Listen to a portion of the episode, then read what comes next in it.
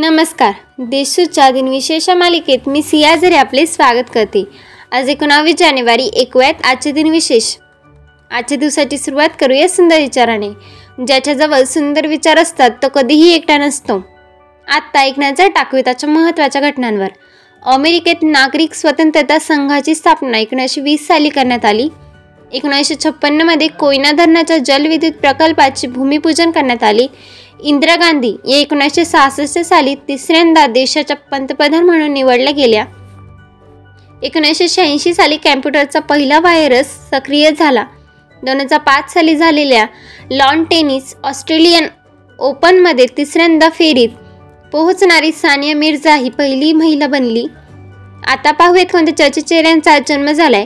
चित्रपट अभिनेते विनायक दामोदर कर्नाटक यांचा एकोणीसशे सहा साली जन्म झाला. चित्रपट अभिनेते सौमित्र चटर्जी यांचा एकोणीसशे पस्तीस साली जन्म झाला.